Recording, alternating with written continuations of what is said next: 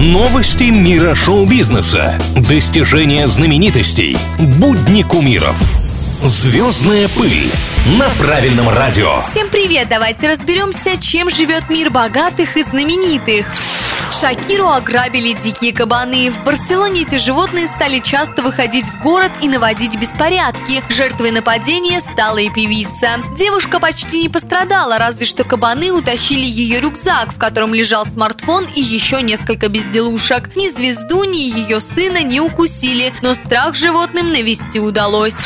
Дженнифер Энистон призналась, что готова к новым отношениям. За 52 года она была замужем за актерами Брэдом Питом и Джастином Теру, но долго союзы не длились, и наследниками Энистон не обзавелась. С 2018 года она жила только в свое удовольствие, а теперь звезда сериала «Друзья» поделилась, что хотела бы встретить новую любовь. Актриса была в отношениях с 20 лет, пожила для себя, дальше хочется что-то менять.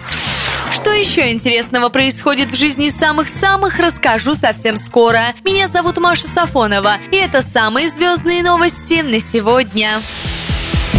Звездная пыль на правильном радио.